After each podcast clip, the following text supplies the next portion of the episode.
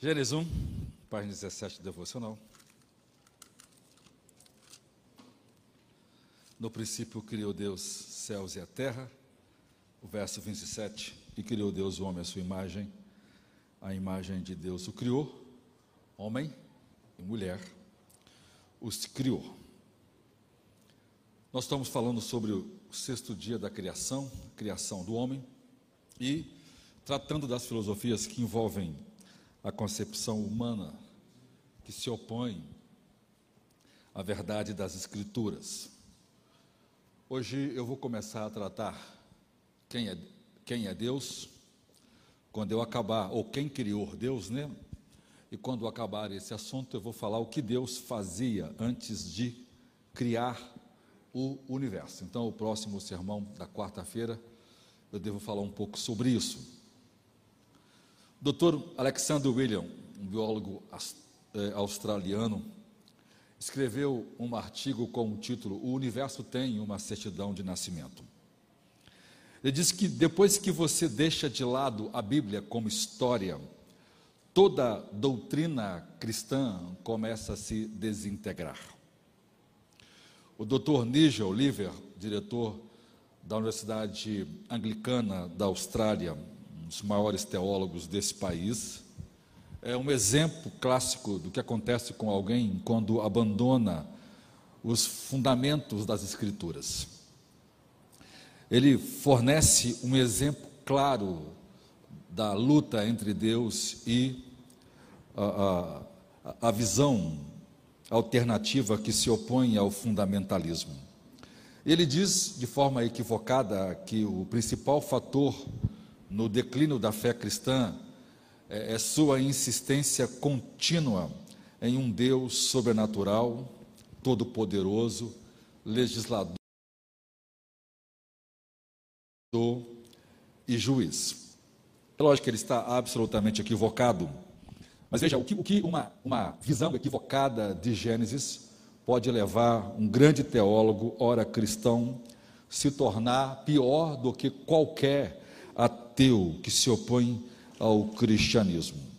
Então, ele considera alternativas ao fundamentalismo, que é a ideia de crer no Deus das Escrituras. Veja, é, crer na Bíblia e crer em Deus é uma, uma concepção fundamentalista nessa nova redefinição de termos do pós-modernismo. As crenças tradicionais sobre Deus não podem ser sustentadas à luz do pensamento científico e crítico mais recente. Outra mentira. Pelo contrário, as crenças tradicionais sobre Deus estão sustentadas à luz do pensamento científico e sempre verdade e crítico de toda a história da humanidade. O que ele está dizendo é exatamente o inverso da verdade. E é claro que quando ele se refere à luz do pensamento é, recente, ele está se referindo à concepção da medida de tempo é, advogado pela evolução de bilhões de anos. Por que, que isso é importante, irmãos? Às vezes a gente ouve isso e eu falo, os irmãos nem sequer se atentam. A gente não pode esquecer, irmãos, que a nossa geração mais velha não foi atingida por esses conceitos, vamos dizer assim, tão enfaticamente como os nossos filhos. O Efraim tem quatro anos de idade, ele está numa escola, e a professora, ainda bem que a escola é cristã, já aborda o assunto, por quê? Porque já é obrigado a ensinar para uma criança do pré-1, do pré-2, de que a evolução é um fato.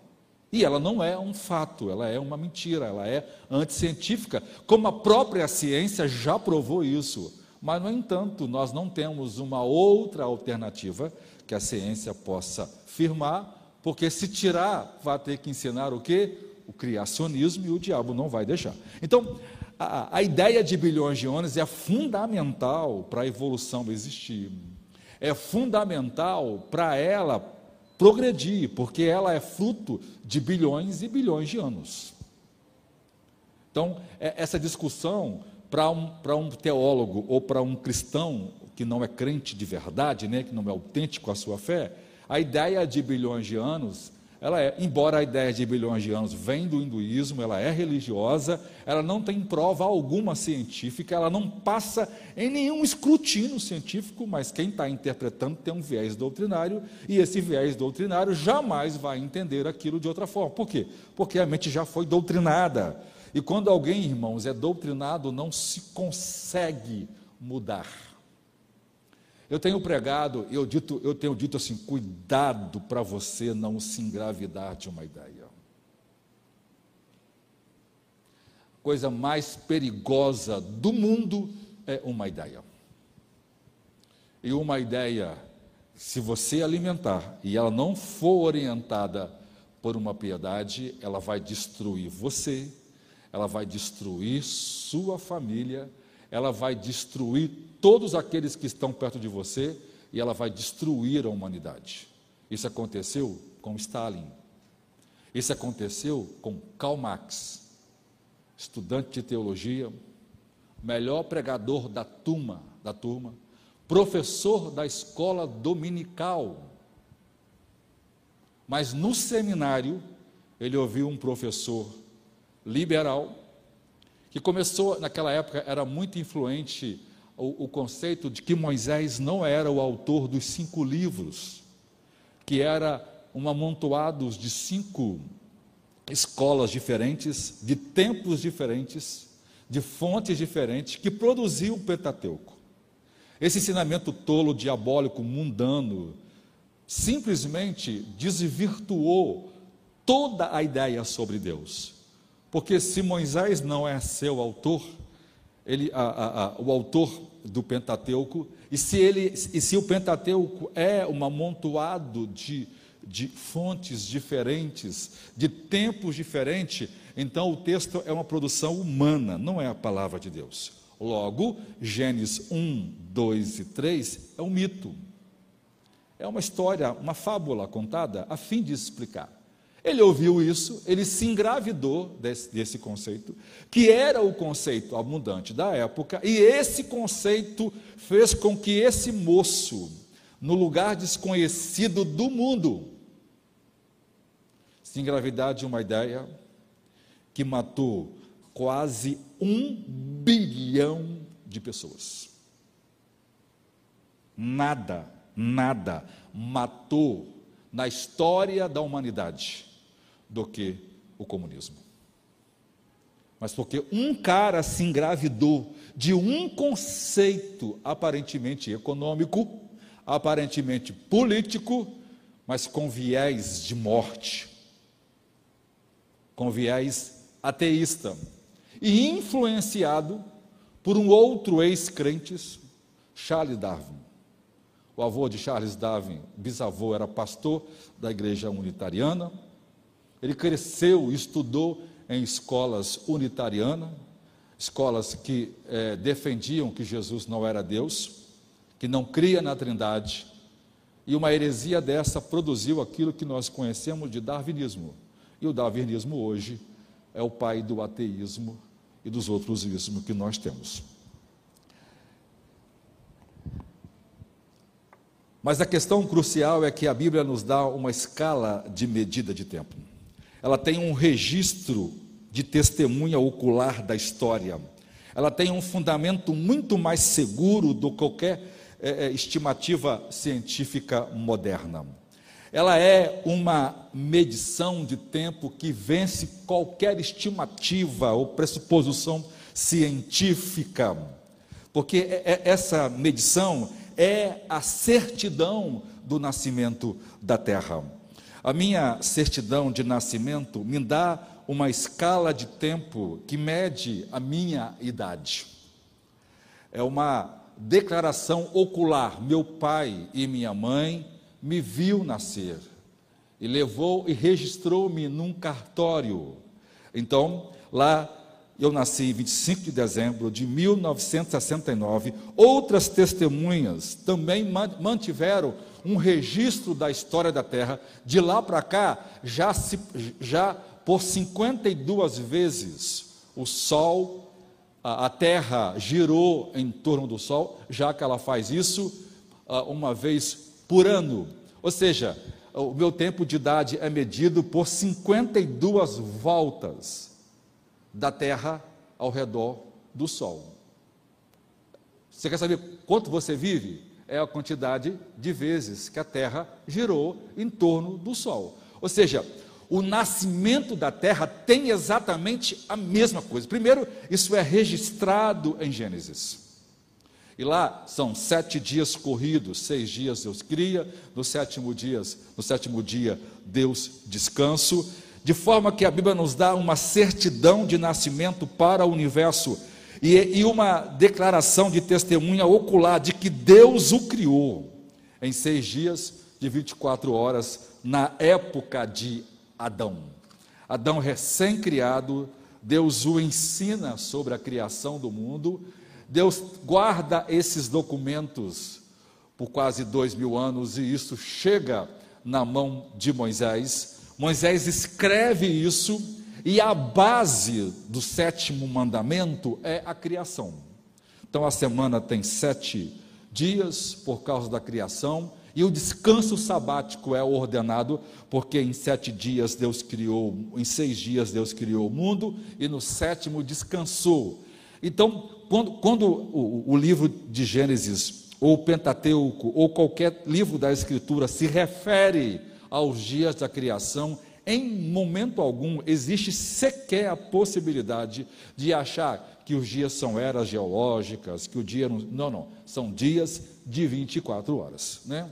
Aí as pessoas argumentam, mas pastor, o sol, existiu do quarto dia. Então, até o quarto dia, não tinha jeito de contar os dias. Aí eu vou te dar uma, uma, uma aulinha básica de química e de, de, de, de física que talvez você perdeu, perdeu as aulas de cosmologia e talvez você não saiba. Eu acho que meu filho sabe disso. Por quê? Porque o que determina um dia de 24 horas é a rotação da Terra em torno do seu eixo. E a descrição da Bíblia é tão perfeita, é tão científica, é tão seleta, é tão superior, que diz manhã e tarde. Por que manhã e tarde? porque a luz já existia. É tolo imaginar que a luz só existe com o sol. A luz, ela é eletromagnética. Deus colocou no quarto dia um astro para ser um referencial de luz e para a partir disso acontecer a contagem dos anos e das estações. Mas a Terra não tem nada a ver com o céu, com o sol, para contar 24 horas, né, irmãos? Isso é uma noção básica de física e geografia. Quem faltou essa aula, é bom ir. Tem, tem professor aqui do pré-1, pré-2 aqui? É só pegar as irmãs aqui e passar um tempo na sala que vai explicar para você o que determina os dias. Por quê? Porque o cara me usa um argumento desse e não tem noção do que está falando, porque está desprezando uma noção básica de ciência. Ou seja, a, a, a que Deus criou o mundo em seis dias e que no sétimo ele descansou, isso, isso, isso se tornou a base da semana e é um sinal da criação divina. Então, quando, quando os cristãos descansam no domingo, quando eu pregar sobre o sétimo dia, eu vou explicar isso, por que, que o domingo é o sinal da criação, da segunda criação.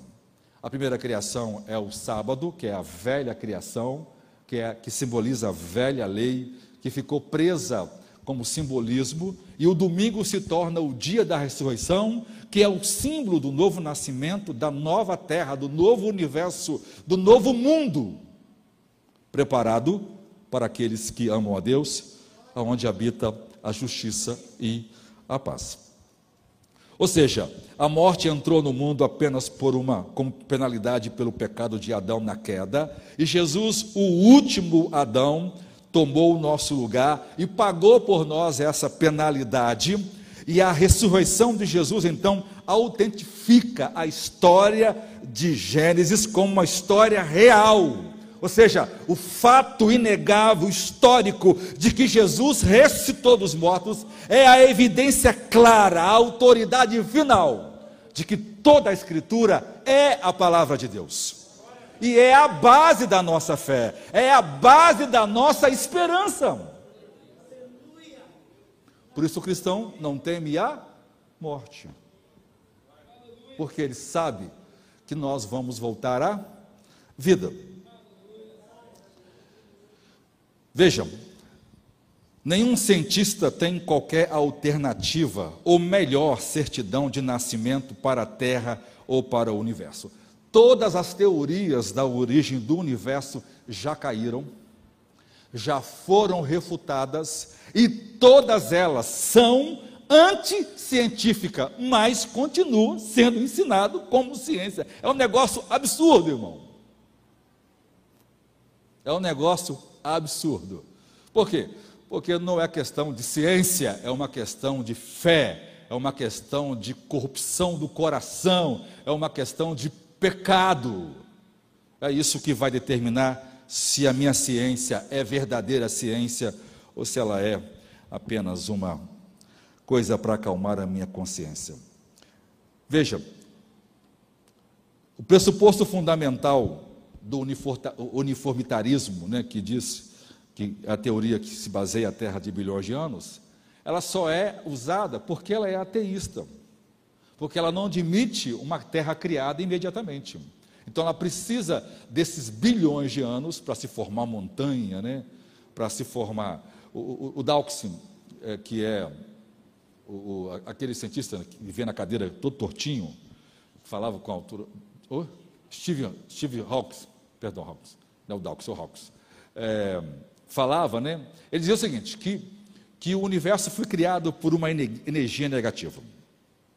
Então ele dá um exemplo do, dos mais tolos possíveis. Ele diz que se um homem chega e pega uma pá e fura um buraco, então ele está furando uma montanha no sentido negativo. Porque a montanha que está acima é o sentido positivo. Quando ele fala isso, e, e, e, você vê, o cara é um dos caras mais crentes da época e está cometendo um erro básico de aula de geografia, outra vez. Esse pessoal tinha que voltar para o pré para aprender outra vez. Todo mundo sabe que uma montanha nasce porque alguma coisa fez lá embaixo as placas subirem. Então, ela literalmente vem, ela faz aquela curvinha. Então, a montanha só é, o terreno é plano e subiu. Isso qualquer foto de livro que você tiver aí, vai ver isso acontecer. Né? Ou que essa montanha que está lá é uma montanha sedimentar, ela foi sendo acumulada por, né, pela erosão e principalmente pelo dilúvio. Mas um indivíduo faz um negócio desse, eu fico impressionado. Ou seja, mas ou seja, aquilo está lá, não é uma força negativa, aquilo foi causado, foi um cara, um homem, pegou uma, uma, uma enxada, uma pá e foi e furou. Ou seja, aquilo, energia negativa, isso não, isso não explica absolutamente nada. Por quê? Porque houve uma causa para que tudo acontecesse.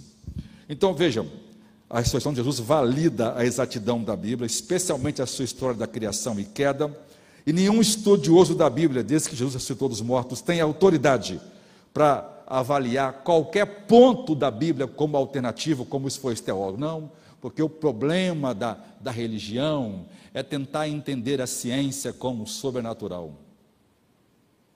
O problema da ciência, falsa ciência, é porque não admite o sobrenatural. Por isso, tudo que ela ensina sobre a origem do mundo é falso. Ok? Vamos lá então. Quem criou Deus? Essa é uma pergunta com uma questão ilógica.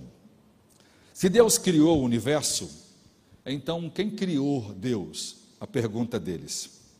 Nem mesmo a falsa ciência uh, evolucionista uh, tem explicação para a origem do que ela diz ser a origem do universo. Então, mas essa pergunta aqui é ainda mais ilógica, pois quem tem o poder de criar o universo é uma questão óbvia, irmãos. É uma questão óbvia. Tem coisas que a gente não, a gente não, a gente não pode perguntar, que se perguntar, a gente recebe um, um boné de burro. E essa pergunta está, por exemplo, vou pregar um sermão sobre Deus um delírio, que é o livro de Dawkins, que agora tem em português também, para os irmãos verem. As perguntas que ele faz é tudo pergunta de criança que faltou à escola.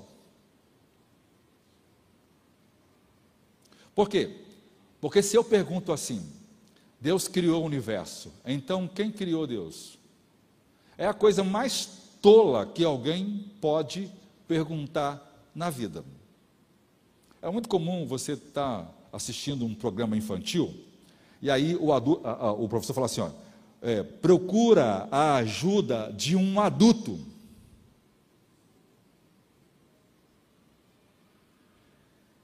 Aí eu pergunto, mas quem é, é, é quem foi a criança, é, quem foi o adulto que ensinou a criança? Eu vou dizer, é o pai? É o professor? Perfeito. Agora inverte a pergunta. Quem foi a criança que, que ensinou o adulto? Não existe essa possibilidade, ué. Se a atividade é perigosa e ela precisa da assistência de um adulto, é o adulto que está lá para assistir. Então não posso perguntar, ó, a criança existe porque a criança faz atividade. E essa criança, para fazer atividade perigosa, precisa de um adulto. Então eu não posso inverter a pergunta. Se eu perguntar assim, quem foi que ajudou o adulto? Não, o adulto ajudou a criança. Porque a ordem é essa, não é isso?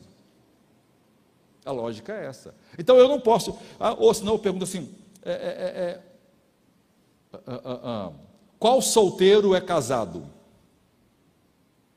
A pergunta é idiota. Desculpa a expressão da palavra. Porque se eu sou casado, eu não sou solteiro. Agora pensem comigo aqui. O fato de eu dizer assim, que Deus criou tudo, e se Deus criou o universo, a, a, a conclusão é óbvia. Ele só criou o universo porque ele é incriado, porque ele tem o poder para fazer isso, porque ele não é alguém que surgiu no tempo.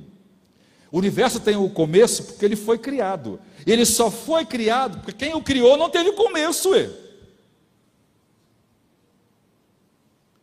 A conclusão é óbvia, não seria o contrário. Então, perguntar quem criou Deus é, é uma pergunta que não tem lógica.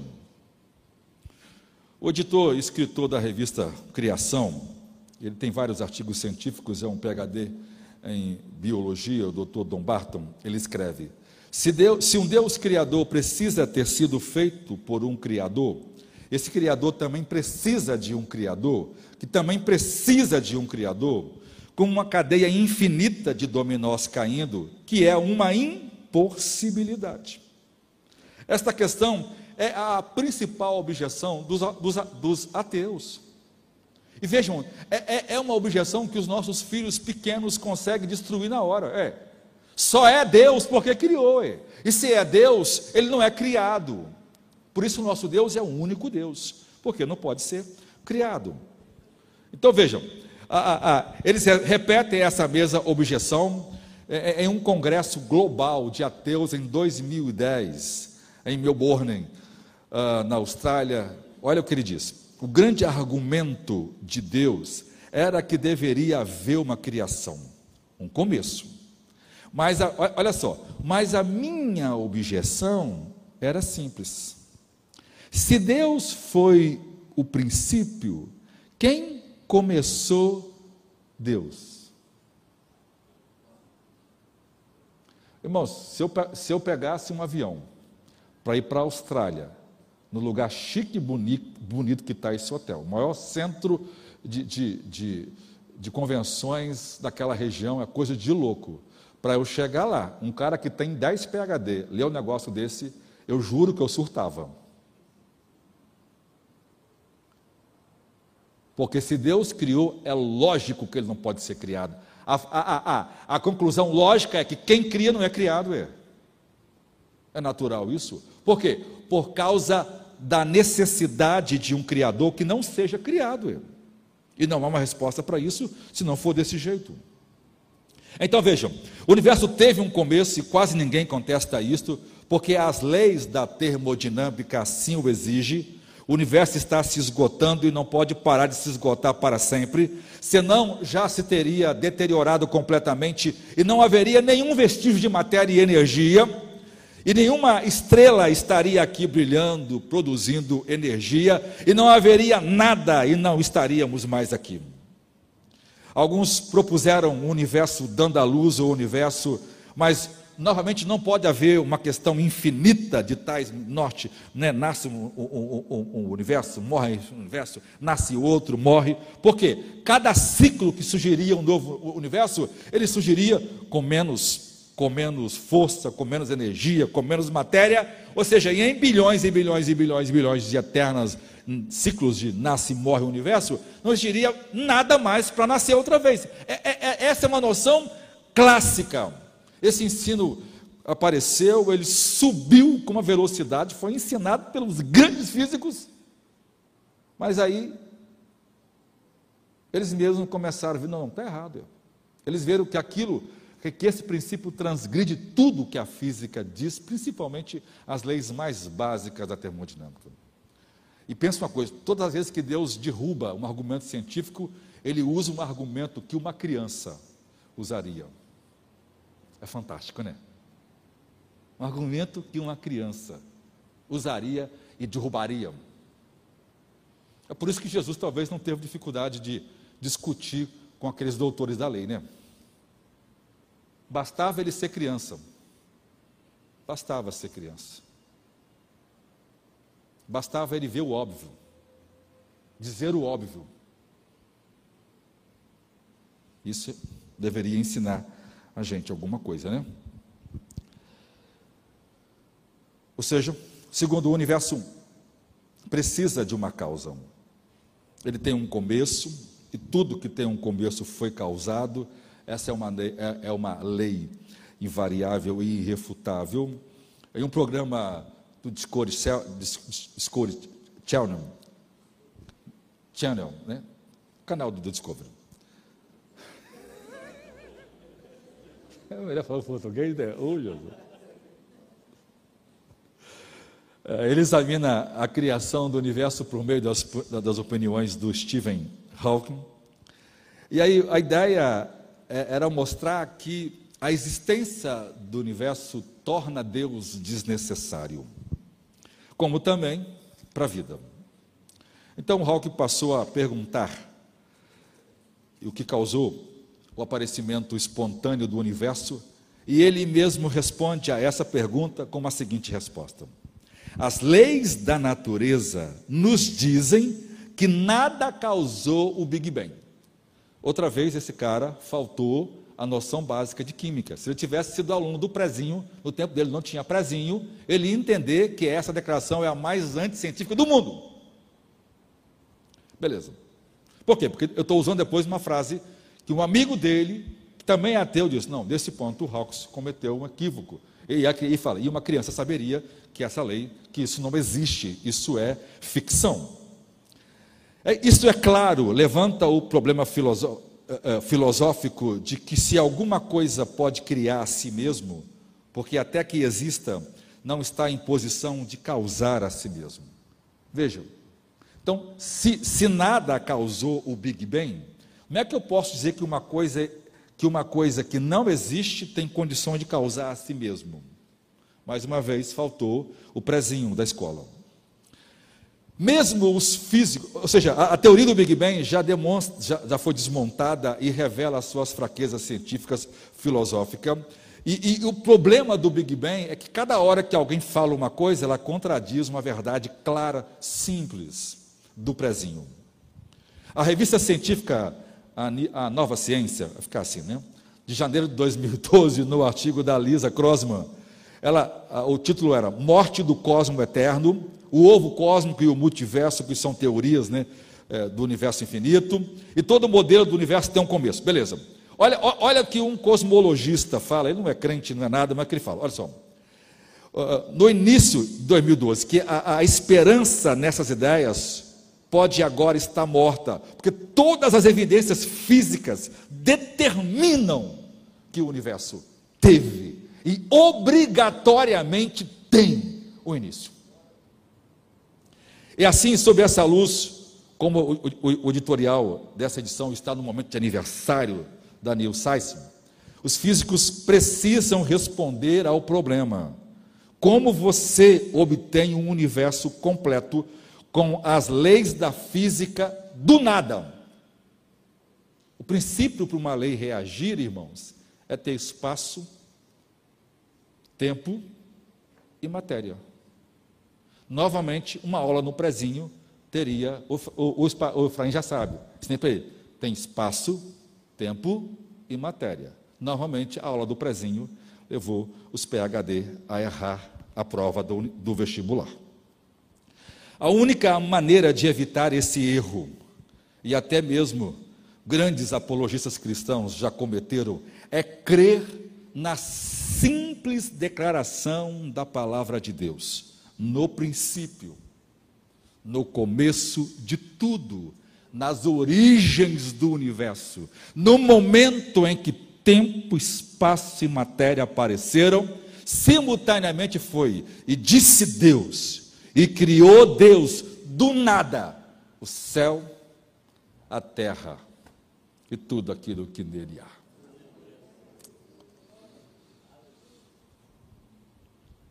Mais uma vez, o relato da criação em Gênesis mostra superioridade infinitamente intelectual da história do universo dada na Bíblia como a base para o nosso pensamento sobre o cosmos.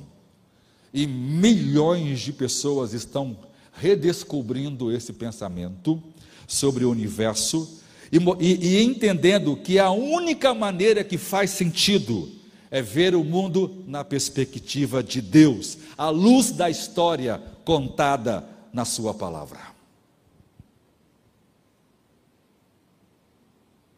Terceiro, quem causou o universo?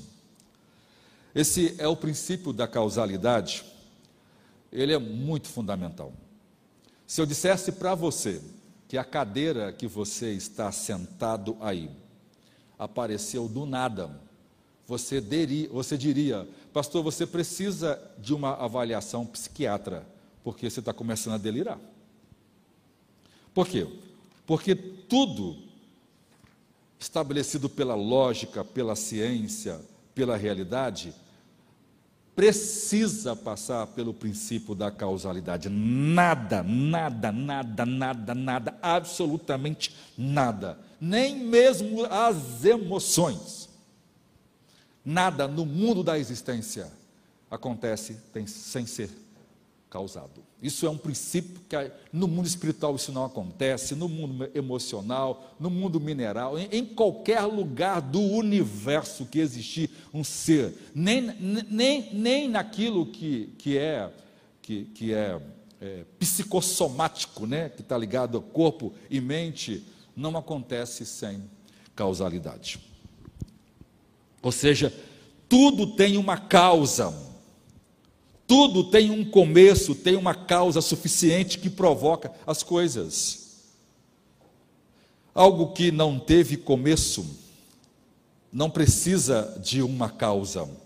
Além disso, uma causa deve ser suficiente ou adequada. Você não pode dizer assim, ah, eu nasci porque uma cegonha me trouxe. Eu nasci porque eu fui encontrado no canteiro de obras. Eu sei que eu nasci porque minha mãe me encontrou no meio dos repolhos. Essa não é uma causa adequada, né, irmãos? Mas a ciência diz isso. Não dessa forma, né? Mas outra vez o prezinho dá zero para eles.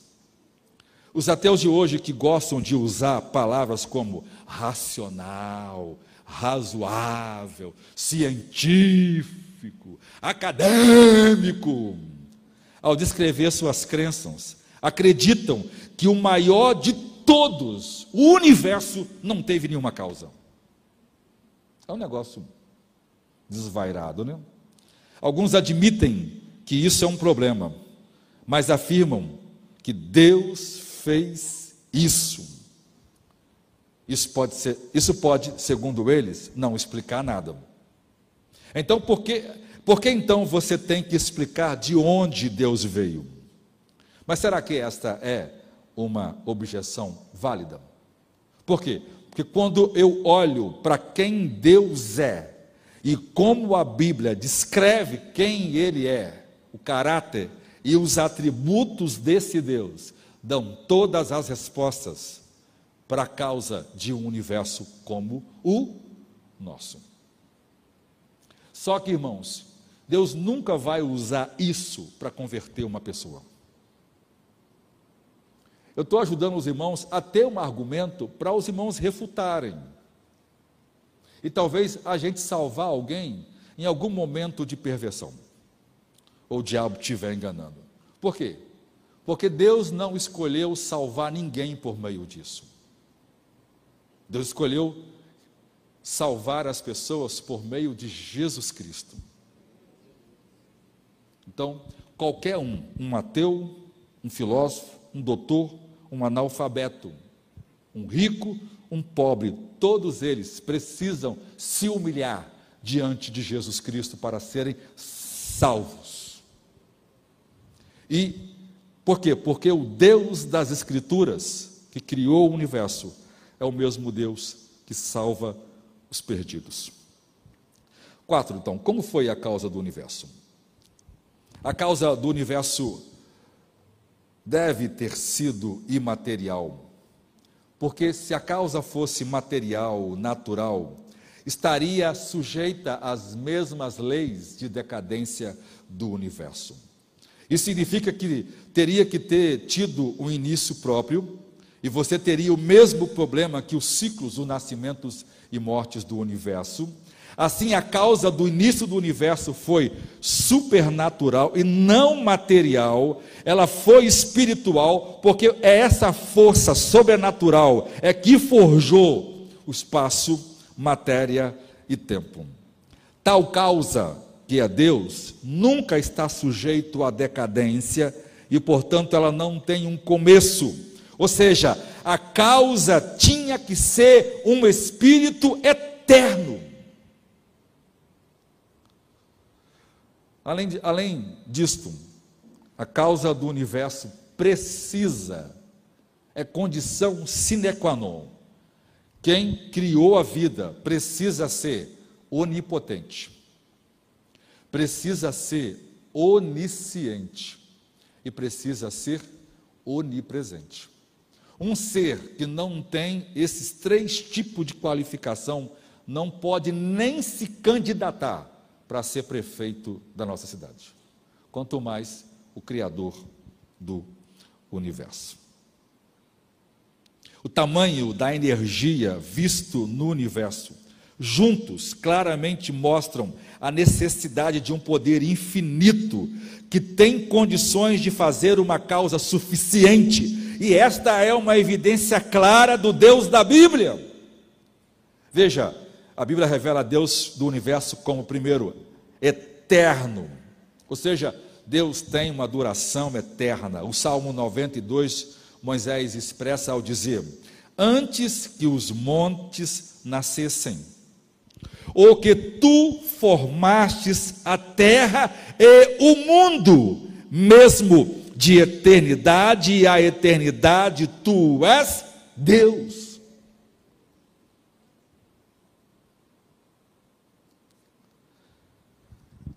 Em um momento não existe esse universo criado, mas Deus já existe.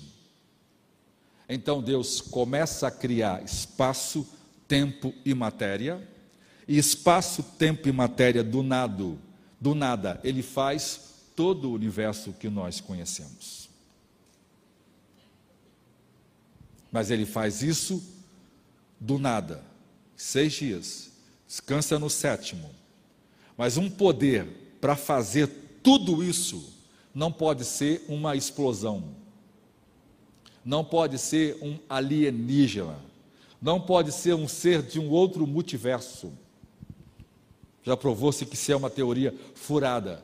Precisa ser uma entidade divina, poderosa, extraordinária, grande o suficiente para fazer algo inimaginável. A pergunta é, pastor, não seria simples Não está na Bíblia isso? A Bíblia diz isso o tempo todo. Por que, que as pessoas não creem nisso? Por que, que a ciência precisa complicar isso? Por que isso virou escola, se virou é, doutrina, se virou cara de ciência? Ah, porque existe, Deus tem um inimigo. E esse inimigo quer ofuscar as pessoas de enxergar o Evangelho de Jesus Cristo. Porque o diabo quer impedir as pessoas de conhecer a Jesus Cristo. Mas só que esse Evangelho é muito mais poderoso do que a negridão das trevas. É por isso que nunca a evolução vai vencer o criacionismo. É por isso que nunca que o ateísmo vai vencer a a Bíblia Sagrada. É por isso que esse livro é indestrutível. E é por isso que a cada dia no mundo, centenas e milhares de pessoas entregam suas vidas a Jesus, e quando se converte, a primeira coisa que elas creem esse livro é a palavra de Deus. Irmãos, essa é uma batalha que o diabo já perdeu lá na cruz. Entendeu? Já na cruz.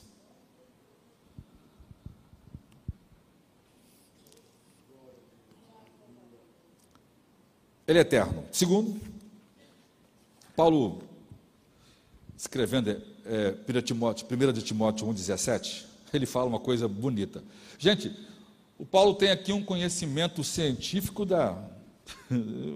Olha que coisa linda. Olha, ao rei dos séculos, ou a palavra século aqui no grego é eiônios, que é a palavra para eterno, né? Ao rei eterno.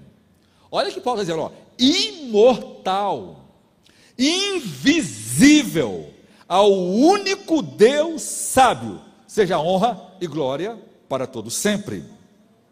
Primeiro, Paulo diz que ele é uma divindade, o único, único Deus, vivo e verdadeiro.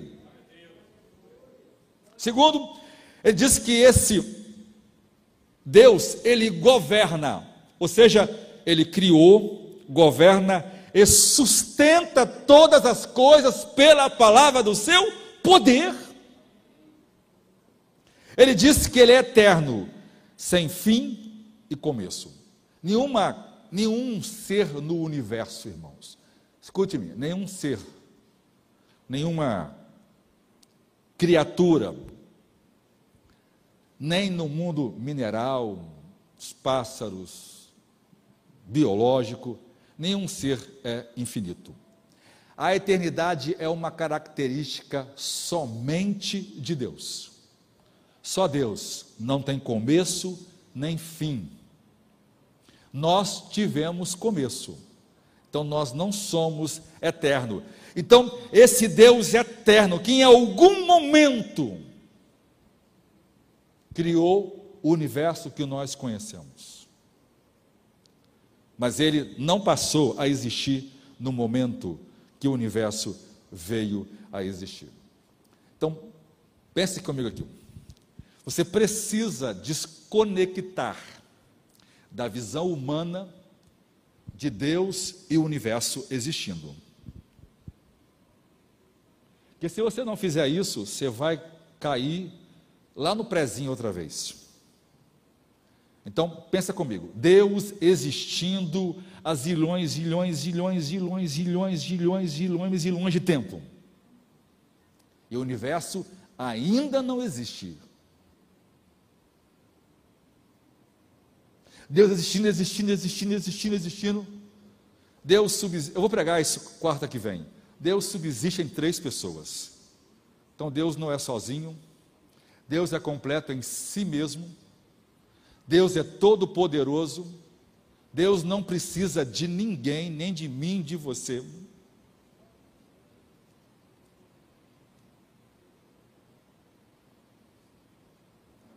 Antes de tudo, Deus criou um lugar para os anjos, criou um espaço e lá colocou seus, seu trono, mas o universo não existia absolutamente nada.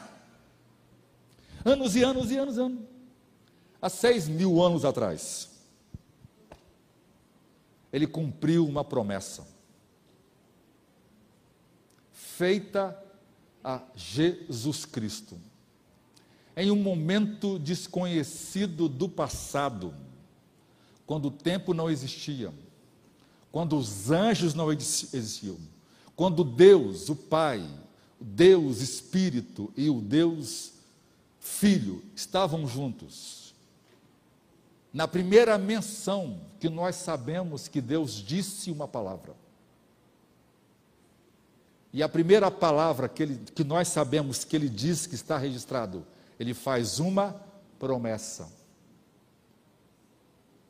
E ele promete dar a seu filho um povo. Por causa dessa promessa, o universo surgiu.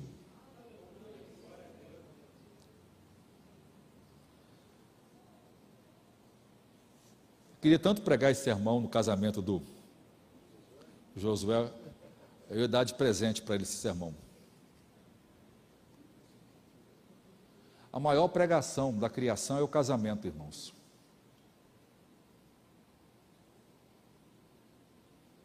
A maior pregação da criação é o casamento é criado por Deus para revelar a gente o que Deus fez com seu filho. Deus queria dar uma noiva para seu filho. E como ele é muito rico, o que, que ele fez? Ele criou um universo para ele. E escolheu um lugar para essa noiva morar.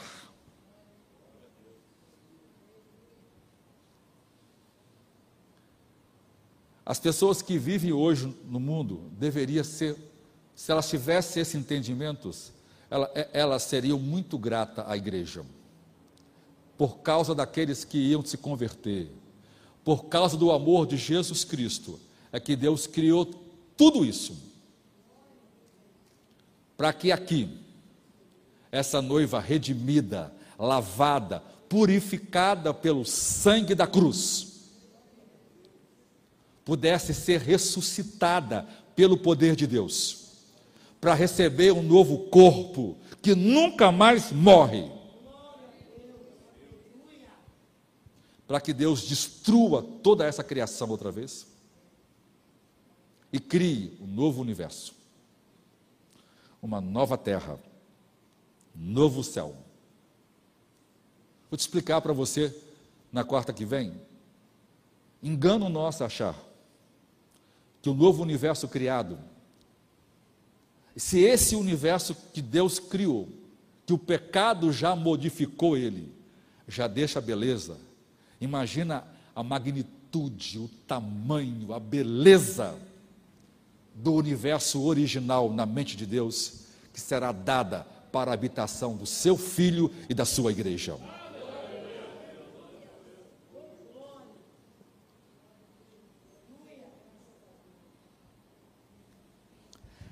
Eterno. Depois ele fala que ele é imortal. Veja, ele não está sujeito ao tempo, ele não se esgota, ele não foi criado.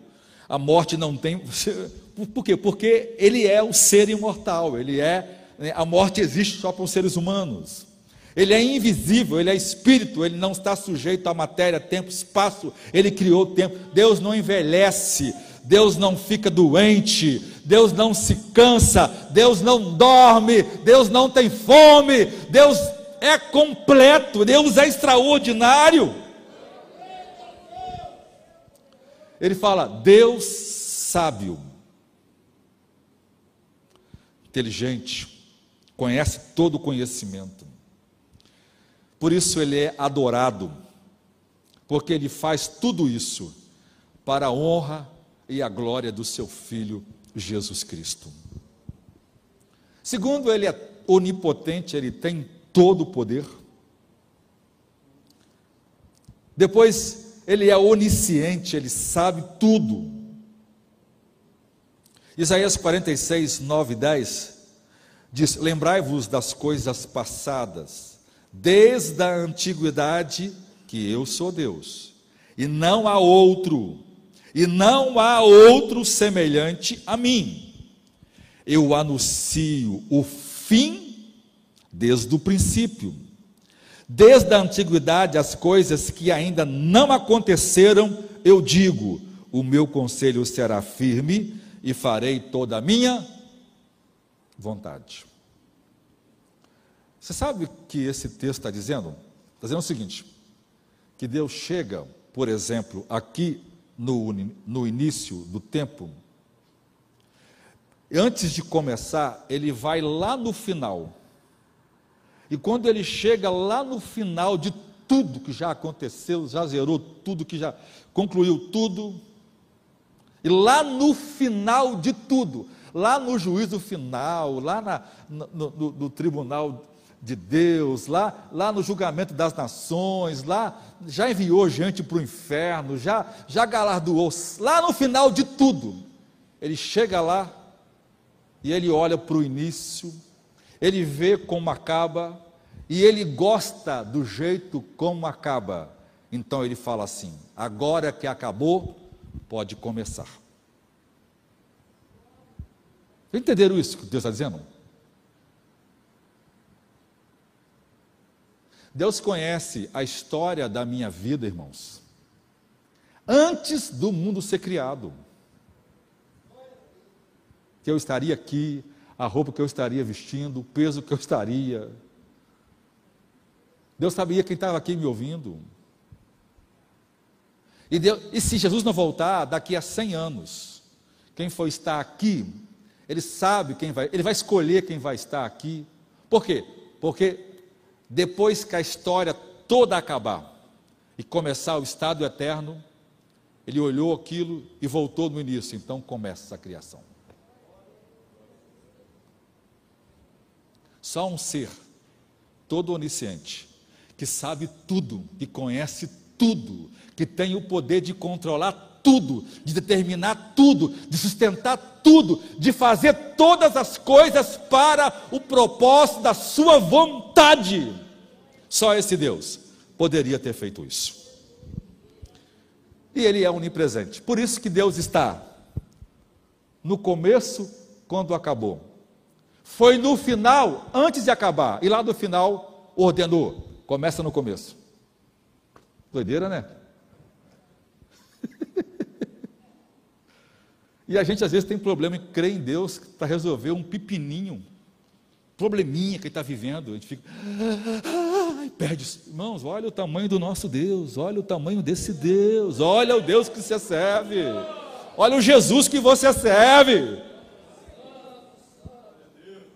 A gente precisa confiar mais em Deus, irmãos.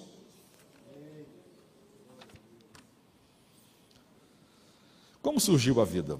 Vou te dar, vou te dar uma palhinha para você sobre esse conceito, para você entender. Os atributos eternos, os atributos de Deus como eterno, todo-poderoso, onisciente, onipresente, né? aquele que criou o tempo, espaço e matéria, e ele está fora do tempo, ele é atemporal, esse ser não pode ser criado. Escute-me, esse ser não pode ser.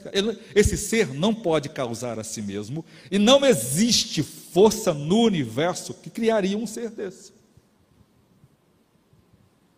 Então, essa pergunta não cabe para Deus. Quem criou Deus? Por quê? Porque ele é um ser incriado, ele é a causa incausada. Por isso, que ele dá o pontapé de tudo, porque não é só criar, ele cria, ele estabelece leis e ele comanda essas leis.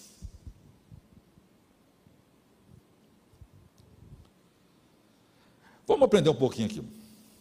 Aqueles que, então, como surgiu a vida? Aqueles que rejeitam o Criador não apenas precisam crer que a matéria surgiu do nada, sem causa, e eles também precisam crer que a própria vida surgiu sem um controle adequado. Escute, irmãos. Dizer que o universo surgiu sem um Criador é faltar às aulas do prezinho. Agora, irmãos, dizer que a vida surgiu sozinha, essa pessoa nem se matriculou no prezinho ainda. Vamos lá. Eu vou, eu vou, eu vou fazer aqui umas contas, uma vez a linguagem é técnica, mas tenta me entender.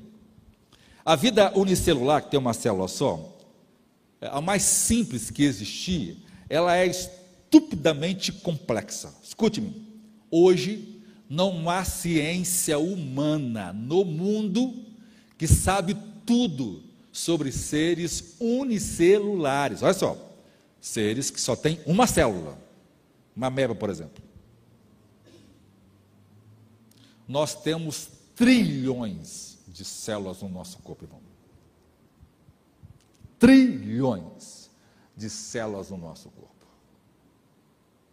Então, mesmo uma única célula, uma única, até hoje a ciência não sabe quase nada, sabe muita coisa, mas o que ela sabe não é quase nada comparado àquilo que tem por trás. Por quê? Porque ela é estupidamente complexa.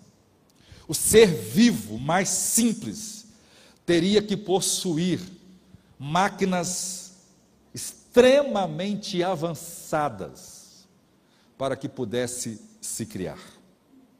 O PhD em Química e Física, Dr. Jonatas, ele, ele, em seu artigo, né, o Desagnes com organismos vivos, eu mandei para os irmãos hoje, no, no, grupo lá, os irmãos que interessados, leia, entram lá, tem vários vídeos mostrando como essas máquinas são nanomáquinas.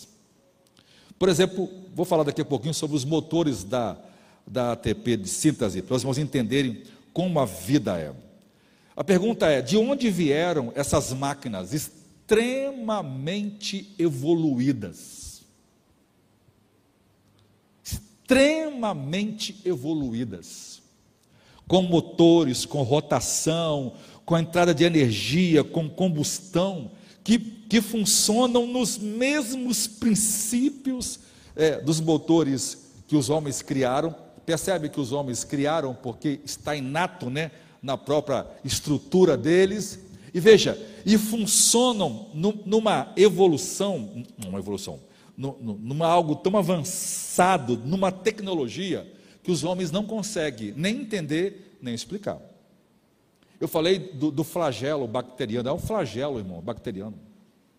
É o motor mais avançado que existe. a rotação desse motor, a rotação que nós temos hoje, né, de maior, dá 12 mil. Ele dá quase 100 mil rotação por segundo, irmãos. É um negócio absurdo, absurdo. A questão está: de onde elas vieram? E, so, e, e são máquinas do DNA, projetada para trabalhar em nós. E nenhum ser vivo existe sem elas. Será que esses projetos das células poderiam se formar antes que a primeira célula? Então, para uma célula surgir, essas máquinas precisam fabricá-las. Mas elas só podem fabricá-las se a célula já existir.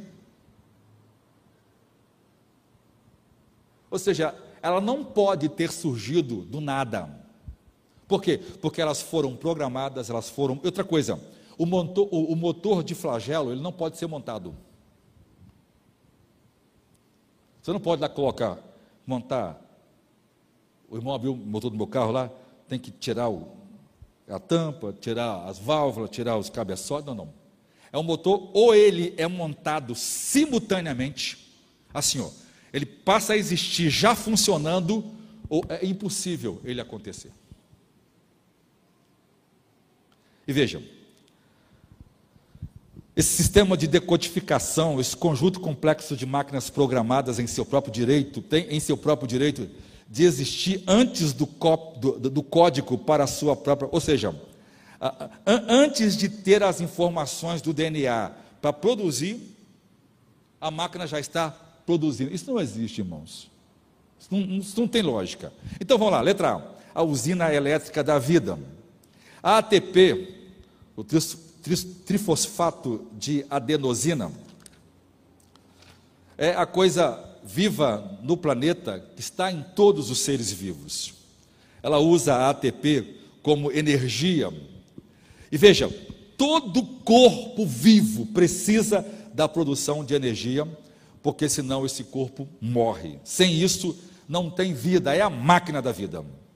Ela é formada por um incrível motor molecular chamado ATP síntese.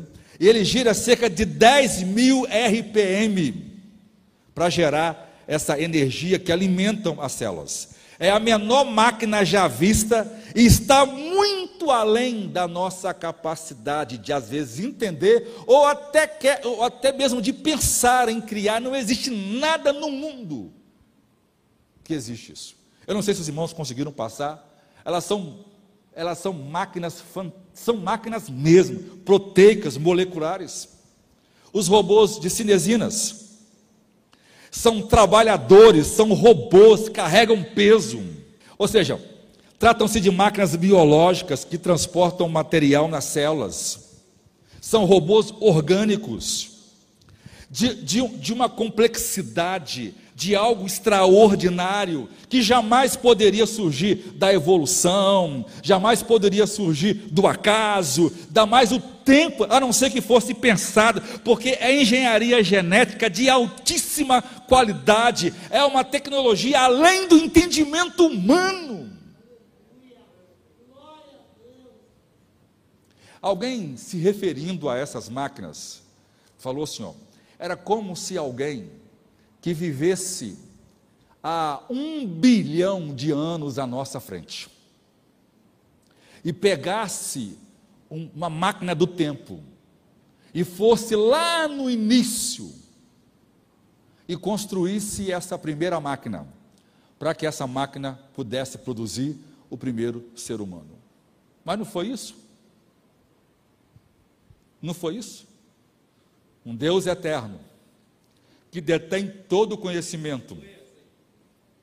O mundo pode evoluir, irmãos, mais um milhão de anos. Jamais o homem vai conhecer nada comparado ao que Deus conhece. Essa é a prova clara de que um Deus inteligente, um design, criou. A, a realidade da criação. No mundo real, a, a ideia de robôs e motores uh, montados né, por acidente não, um acidente montou esses robôs, né, isso é, é mais que risada ouvir um negócio desse.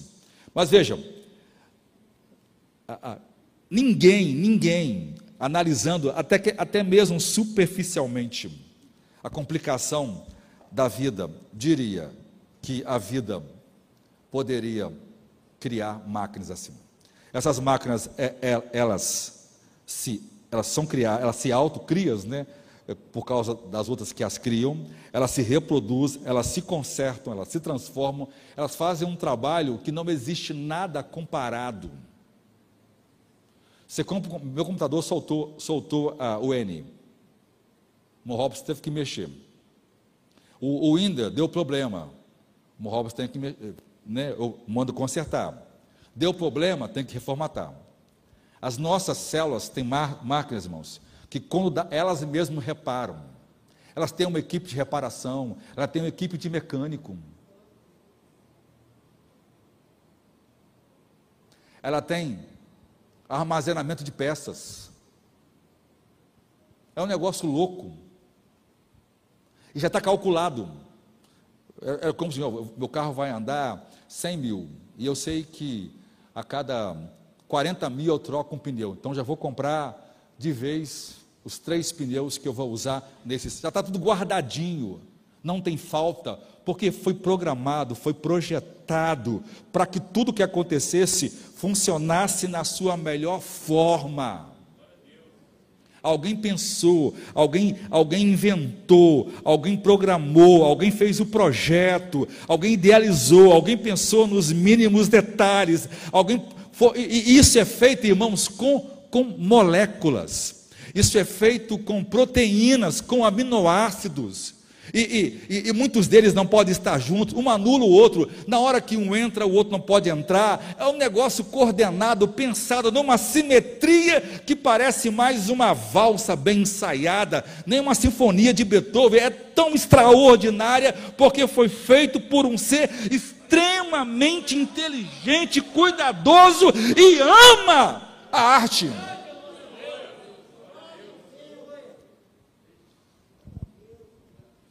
Agora, Letra E. A ciência pode explicar Deus? Pode. A ciência é a arte de Deus.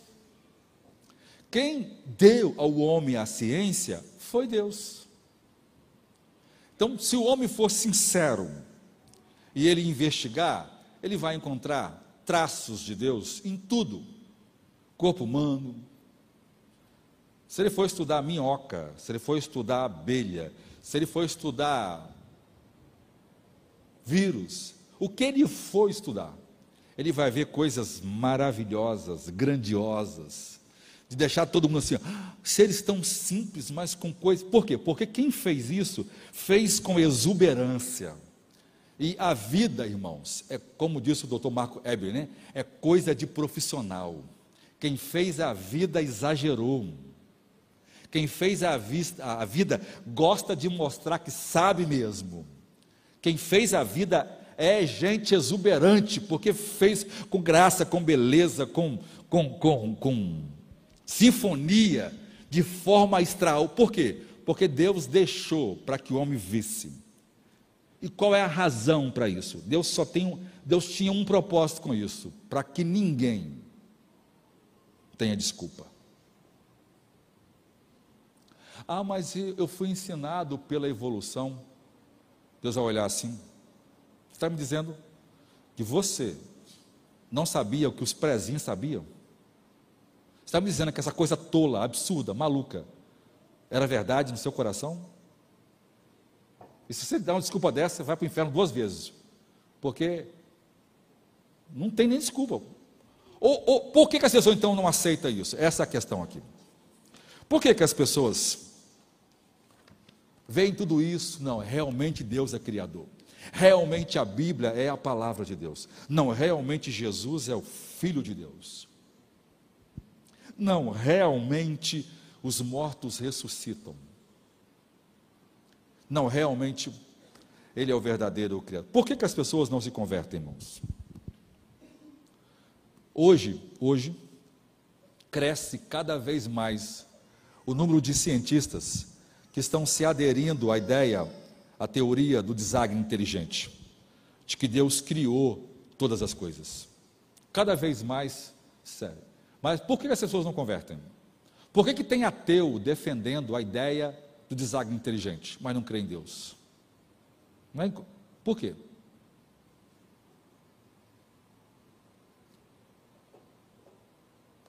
Porque, irmãos, não basta saber que Deus existe para eu crer nele. A fé vem pelo ouvir e ouvir a palavra de Deus. A única forma de uma pessoa entender essa ciência é primeiro ela se converter. E depois que ela se converter a Jesus Cristo, a mente dela se abre. E a partir da visão da cruz, ela consegue entender tudo. Então não se preocupe, pastor, eu nunca estudei isso. Não faz diferença. Você não vai ser cobrado no céu por isso. Se não é a sua área, de, a não ser que você seja da atuação da área, aí você precisa ter conhecimento sobre isso. Por, mas por que, que o cientista tem a prova e ele desconsidera? Porque, primeiro, por causa do coração corrupto. Aceitar isso implica em receber um Criador. E receber um Criador implica que ele estabelece normas, que ele estabelece regras.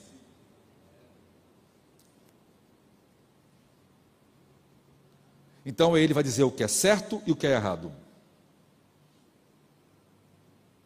Mas as pessoas elas não querem. Elas querem viver em seus pecados, elas querem viver em seus prazeres, elas querem viver em seu egoísmo.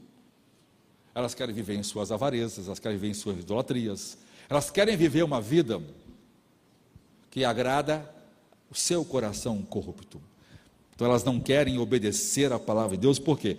Porque se fizer isso, ela tem que abandonar seus pecados.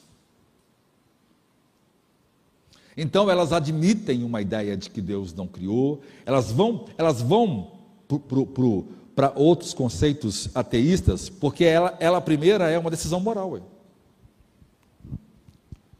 Veja, que absurdo. A matemática é uma ciência muito graciosa. E ela é uma prova clara, vejam, é uma prova clara de que Deus criou todas as coisas. Vejam, se eu pegasse aqui uma simples bactéria que está cheia de nanomáquinas, e essa simples bactéria, que é o ser vivo mais, um dos ser vivos mais simples, tem máquinas incrivelmente sofisticadas que precisam viver. Então, uma célula dessa precisaria de no mínimo 400 proteínas diferentes para fazer as máquinas que são absolutamente essenciais à vida. Como essas máquinas estão baseadas em proteínas, elas poderiam se, se reproduzir, mesmo se todos os in, ingredientes certos, vamos dizer que tivesse pelo menos cinco aminoácidos diferentes, elas pudessem se autofazer. Então pense comigo, comigo aqui. Os aminoácidos, que são milhares deles que tem nessa única célula, precisam ser unidos na ordem certa, lógica e racional. Não é só chegar assim e jogar aminoácidos. Eles têm uma norma. Quem vê o DNA nosso, que aquilo é aminoácido todinho, né? Tem né, citosina, to, todas a sequência normal direitinho lá, não podem inverter a sequência para que funcione. Então pense em uma máquina essencial que copia as instruções do DNA para fazer cada proteína. Então vamos, pegar uma única, uma única proteína. Uma única proteína. Essa proteína teria 329 aminoácidos de comprimento. Então, qual seria a chance dessa proteína, por acaso, supondo que todos os ingredientes de aminoácidos corretos, na ordem racional, né, milagrosamente estivessem ali presente, para que pudesse surgir uma única proteína responsável pela vida. Então, vamos pensar isso e vamos fazer um cálculo. Se a gente multiplicasse 1 em cima de 20 e fizesse isso para achar um número infinito, nós teríamos aí 329 vezes. É, essa é, é, é mais é, é, é 1 elevado, é 10, aliás, é 10 elevado a 428 uh, a potência de 428, ou seja, é um número com 428 zero depois do 1. Esse é um número, irmão, que não pode ser, né, você não consegue, talvez no computador você consegue escrevê-lo, porque ele é um número infinito. Ele só existe no campo da, da, uh, uh, da abstração. Vejam, então são 428 zero após 1. Mesmo se cada. Então, pense comigo, mesmo se a, a chance de, de 428 zero, né? ou seja, é, 1 elevado a 4, 10, desculpa, elevado a 428, é o número de chances de uma proteína se formar, no acaso. Para os irmãos verem que isso é um número impossível, improvável. Olha só, há no universo hoje, se eu somasse todos os, todos os átomos que tem no universo hoje, todos os elétrons que tem no universo hoje. É 10 elevado a 80 potência. Todos, você vê, tudo que há no universo hoje, de matéria, de tudo que há no universo hoje, resumindo, é 10 elevado a. Esse cálculo está na internet sobre 10 elevado a 80. São, é, é, é 10 e o número de 80 zeros depois do zero. E se esse único universo, olha só, um universo do tamanho que é o nosso, que é infinito, como diz aí, tem 10 elevado a 80. E se uma, um, um, um único experimento, um único experimento, um único experimento, para cada vibração molecular que tem que acontecer numa, numa velocidade de 10 elevado a 12 por segundo, e isso considerando a idade evolutiva do universo, que tem 14 bilhões de anos, que seria 10 elevado, eu estou transformando anos em segundo, tá? Da 10 elevado a 18. Isso permiti, permitiria então 10 elevado a 110 experimentos. Ou seja, eu preciso de 110 experimentos 110 universos do tamanho do nosso para começar a ter a ideia da possibilidade de uma proteína, por acaso, no, mas com todas as condições, se formar. Baseado no tempo que nós temos de 14 bilhões e baseado do número de, de, de chances, nós teríamos, nós teríamos 10 elevado a 110 universos para isso acontecer. Trocando em miúdo, não existe a possibilidade alguma. Aqui a matemática está dando um número que jamais poderá ser atingido. Por quê? Porque nem se viver mais 500 bilhões de anos não consegue ah, você está tá trabalhando o tempo, o segundo, está trabalhando a matéria, que é o espaço da proteína mais os aminoácidos, está trabalhando, somando tudo isso, ou seja, o universo teria que, que, ter, nem se ele tivesse bilhões e bilhões e bilhões e trilhões de, de, de, de existências, que fosse eterna, nem a eternidade, para entender, nenhuma eternidade. Daria uma opção de uma, de uma só proteína se formar. E a chance infinita das mais, são 400, das outras 399 se formar. Ou seja, irmãos, a matemática hoje é a principal prova que a teoria da evolução, além de ser reprovada no previnho, no prezinho, ela é analfabeta de química e de matemática. Mas escute, o que faz um coração crer na evolução, apesar de toda a loucura que ela é? É porque as pessoas fazem a opção de amar o pecado, de não amar a Deus. Elas querem o pecado, elas amam a si mesma, mas elas não querem entregar as suas vidas a Cristo. Porque é a prova de que Deus existe, nós temos muitas. E Paulo diz que por isso os homens são indisculpáveis, pois a ira de Deus é revelada do céu contra toda impiedade e injustiça dos homens. Por quê? Porque os homens trocaram a injustiça pela verdade. Os homens querem ser assim, ó. E ele fala: Pois o que se, o que se é conhecido de Deus é claro. Paulo está dizendo que o conhecimento de Deus é claro para eles, porque Deus revelou a si mesmo na criação. Ué. E fala que os atributos invisíveis, Deus não, Deus não pode ser visto. Irmãos, olha que coisa linda, né? Me perdoa a comparação.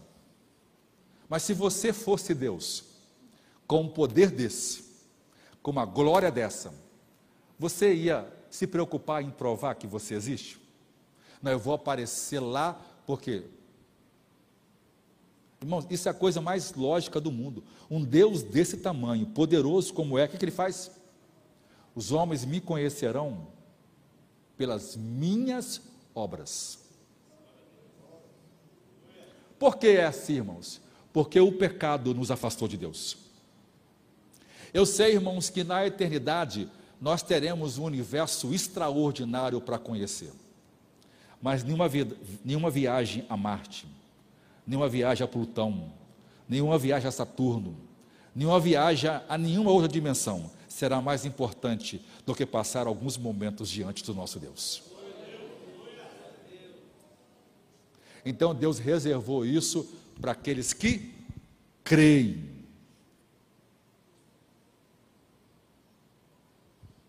Você vê, né? É um analfabeto de pai e mãe pregando o Evangelho, e o Evangelho que ele está pregando é a coisa mais científica que já se ouve.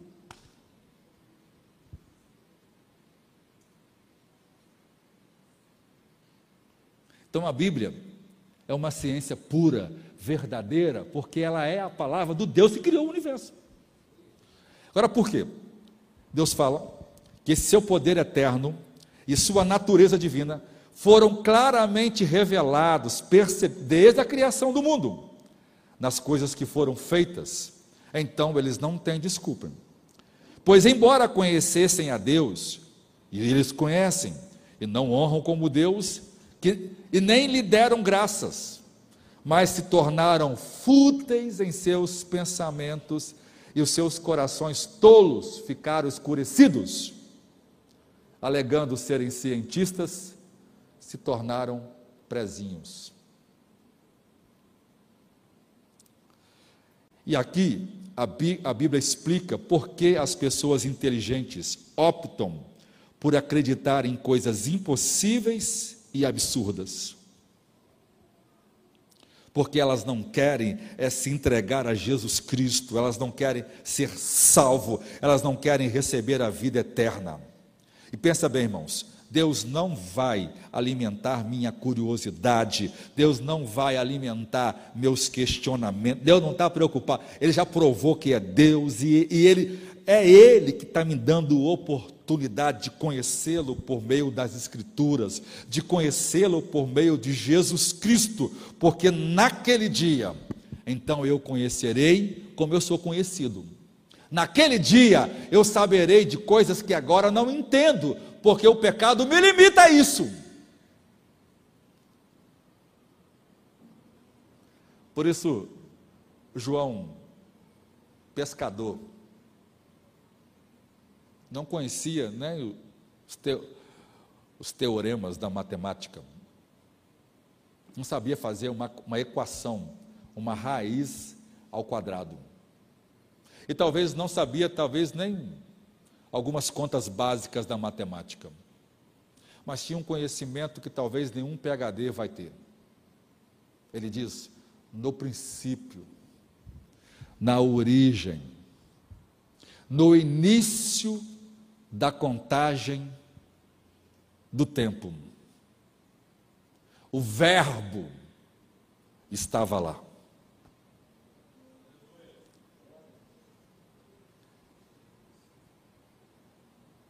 E o Verbo que se fez carne, que é antes de todas as coisas criadas. E tudo que foi feito, tudo que existe, foi feito por Ele e para Ele.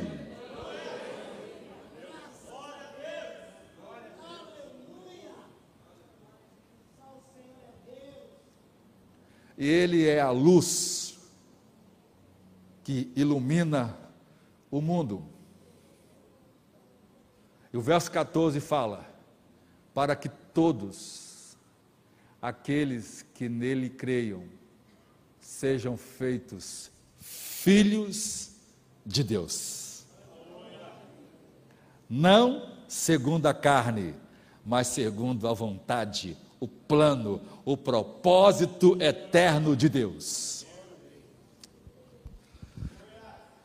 Curve sua fronte, Senhor, ajuda-nos a viver as tuas obras aprender o Evangelho de Jesus Cristo, a honrá-lo, amá-lo, porque o nosso Deus Criador é o mesmo Jesus Cristo que morreu na cruz do Calvário. Ele é o Senhor de todas as coisas, Ele é o Senhor da vida. Te louvamos no nome de Jesus. Amém. Deus abençoe você, Deus abençoe sua família.